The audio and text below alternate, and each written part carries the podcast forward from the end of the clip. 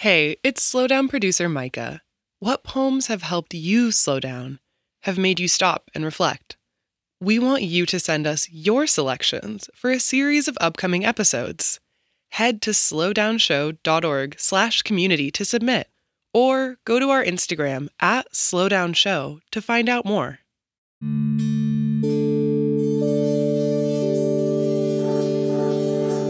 I'm Shira Erlichman, and this is The Slowdown.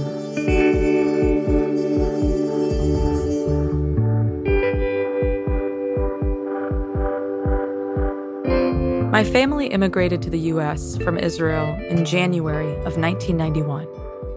So the first time I saw snow, I was six years old. We lived in a basement apartment with hardly any light and iron bars on the windows. Our front steps were a steep 90 degree incline to our front door.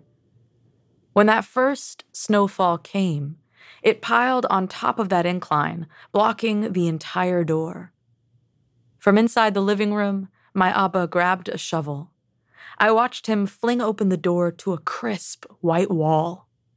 Then he cracked it with the lip of the shovel and began digging a tunnel out. In that instance, Snow was so much more than a thing that fell. It was a compounding, a blockade, a dense, glittering being. My sixth year on Earth, I was delighted that it snowed a lot in Massachusetts. I remember sitting at one of those barred windows with a fresh journal in my lap. It had a flowered cloth cover and felt undeniably special. Watching the glittering being maneuver through my new quiet street, I wrote down the beginnings of a poem. The snow is a man taking off his clothes in the street. It fascinated me. This being was so mercurial, dense enough to fight a shovel's kiss, wild and soft enough to undress in the street. And as my brother and I leapt over slushy puddles after school in the park, it was also capable of transforming into piles of slop, not disappeared, not concrete, somewhere in between.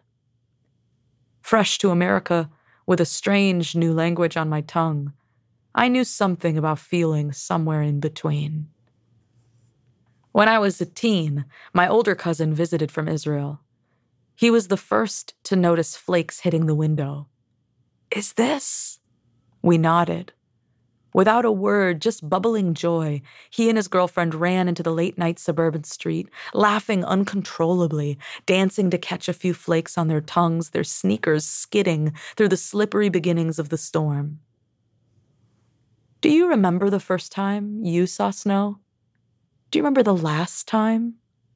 Did you taste it, that peculiar cloud flavor?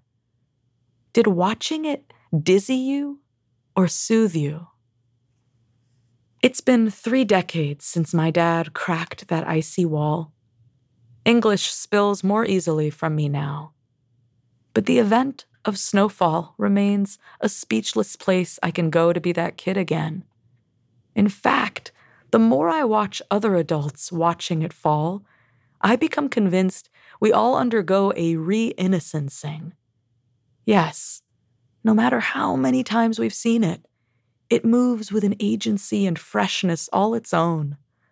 Like a murmuration of starlings, it is so much more than a thing. Today's poem is about who we become in the witnessing. Through his deep immersion in the moment, the speaker's self seems to fall apart. They are inundated with the lessons of both oneness and manyness. Snow by Louis MacNeice. The room was suddenly rich, and the great bay window was spawning snow, and pink roses against it, soundlessly collateral and incompatible. World is suddener than we fancy it. World is crazier, and more of it than we think incorrigibly plural. I peel and portion a tangerine and spit the pips and feel the drunkenness of things being various.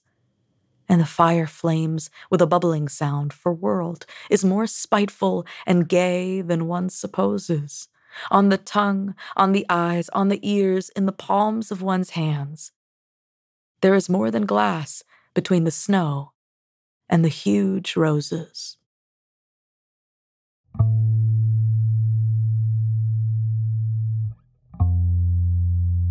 The Slowdown is a production of American Public Media in partnership with the Poetry Foundation. This project is also supported in part by the National Endowment for the Arts on the web at arts.gov.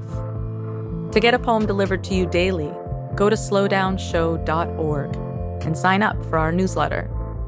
Find us on Instagram and Twitter at slowdownshow.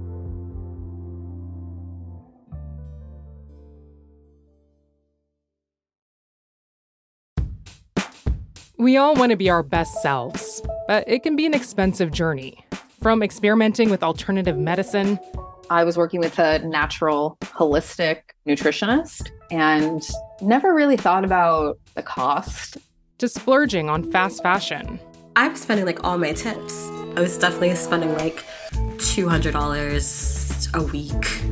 I'm Reema Khrais, host of Marketplace's This Is Uncomfortable. This season, we explore the cost of self care and the real motivations behind our spending choices.